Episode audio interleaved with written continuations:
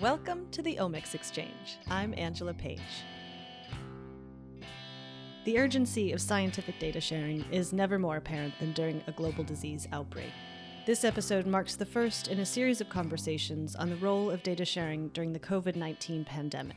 We'll spend the next few weeks speaking with members of the international genomics community about new initiatives that leverage collaboration, interoperability, and open science to advance research into the novel coronavirus. Today, we hear from Marc Fiume, CEO of DNAstack and co lead of the GA4GH Discovery Workstream, about the COVID 19 Beacon, an initiative aimed at making viral genomic datasets discoverable for investigators around the world. Welcome, Mark. Thank you so much for having me. It's wonderful to speak about open data sharing in a time where the world needs it most. So, tell us a little bit about the COVID 19 Beacon. What is the focus of this project? The COVID 19 Beacon is a search engine across publicly available virus genomes that visualizes, for a given mutation, the geographic and evolutionary origins of that sequence. We're updating the beacon nightly to include more genome sequences as they're published around the world and are at over 5,600 genome sequences. The COVID-19 beacon builds upon the latest version of the beacon specification being led by Jordi Rambla at Elixir and a team of international collaborators within GA4GH and specifically the Discovery Workstream.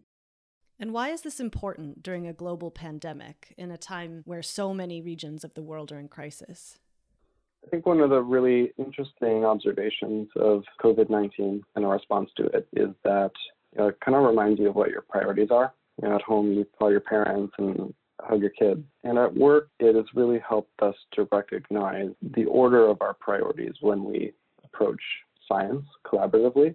And I think it's been really great to see open science have increased priority over some other things that could potentially block data sharing, like attribution, for example. So it's really, really important that we share data as real time as we can, nationally and internationally to increase the volume and diversity of information that scientists have to look at the virus and the host that it's affecting. How did the project get off the ground? You know, as things were escalating with COVID-19 outbreak, we thought, you know, GA4GH develops a lot of standards for open data sharing and my group focuses primarily on data discovery. So essentially creating search engines for biomedical data whether it's for genotypes or moving into the space of phenotypic and other metadata. So Beacon's the simplest. It's this genomic Go fish where you can ask a beacon, do you have information about this variant, yes or no? And optionally, a data provider can tell you more. So in the context of human genetics, you might say, here are the phenotypes associated with patients who have this variant, breast cancer, for example but the standard is agnostic to what the payload or what that metadata can include. So the payload is just a package of information that flows along with the beacon response. So the question is now, is there a viral sequence with this mutation, yes or no? So we repurposed the payload to include information about the viral sequence from which the data was found things like geography, you know, where was that virus found in the world, or what evolutionary strain does this map to? And it gives scientists a better understanding about how the virus is mutating, where it comes from, and how it might be evolving as it transmits itself around the world. So, is this one data set that has lit a beacon, or is it multiple data sets coming together under one hood? The Beacon Network is actually a search engine across over 100 beacons that are distributed worldwide. There are good reasons for those beacons being distributed across the world. Sometimes it's the easiest way to create an implementation, but you know, quite often there are regulatory restrictions to where human data can reside.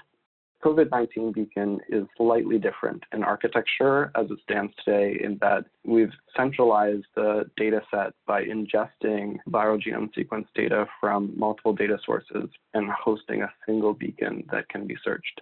Later, we may see other viral genome sequence beacons be lit, but currently there is only one and it's aggregating sequence information from multiple sources.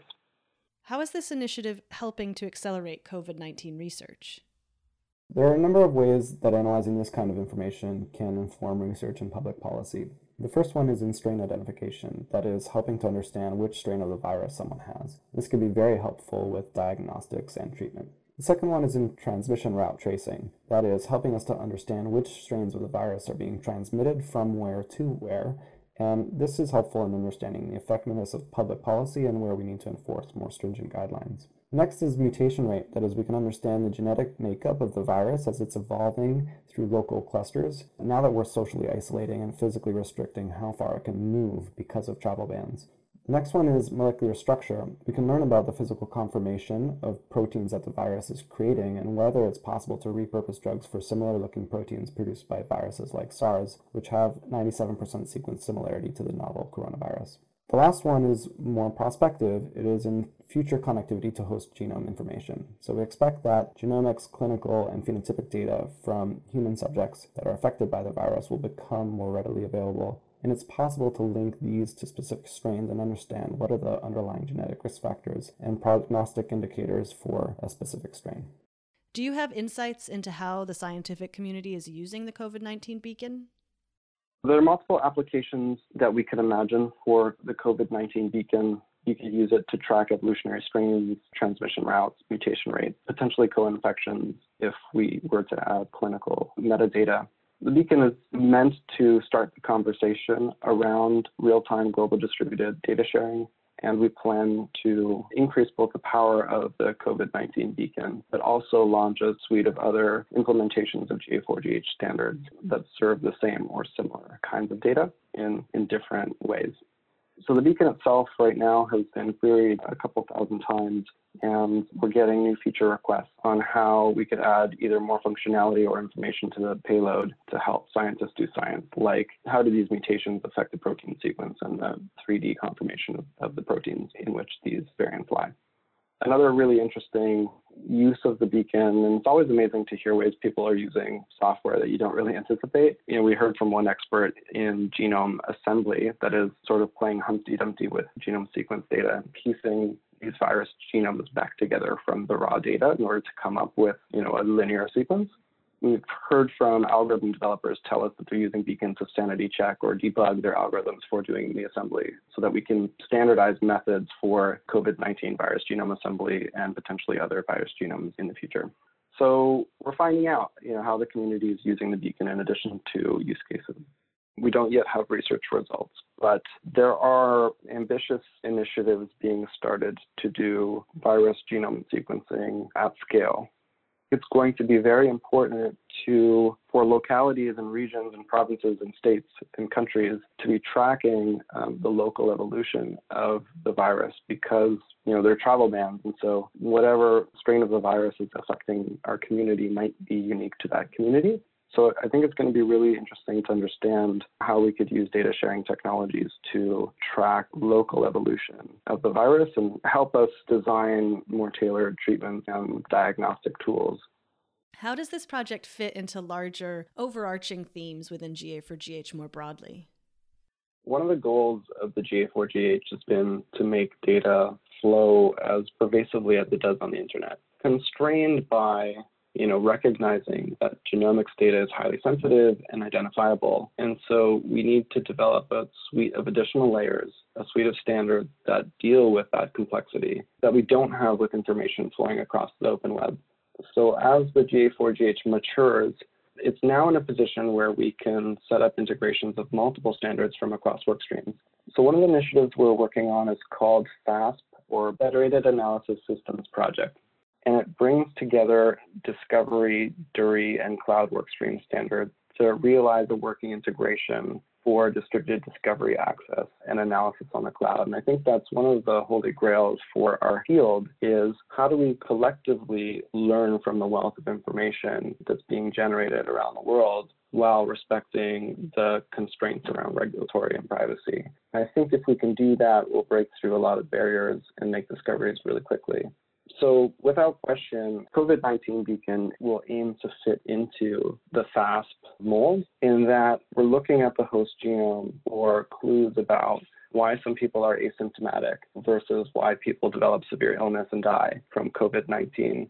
And when we go in that direction, it'll be really important for us to develop systems that prospectively consent individuals to share their data to individuals who have the right research purpose and intent during a time where the world really needs access to data as quickly as possible.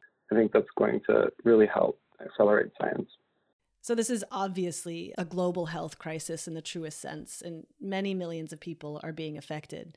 How do you hope that the COVID 19 beacon will offer benefits to human health and medicine over time?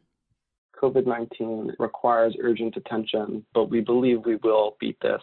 And at some point, we'll have to return to normal.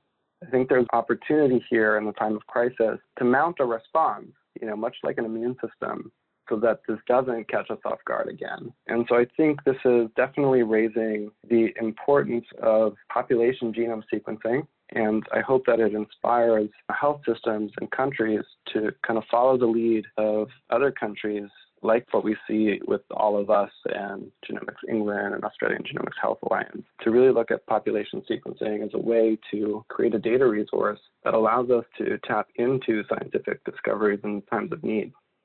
Well said. Thank you so much for speaking with us today, Marc. Thank you guys so much. Thank you for listening to the Omics Exchange, a podcast of the Global Alliance for Genomics and Health. The Omics Exchange podcast is produced by Stephanie Lee and Katie Forgy, with music created by Rishi Nag. GA4GH is the international standards organization for genomics, aimed at accelerating human health through data sharing. I'm Angela Page, and this is the Omics Exchange.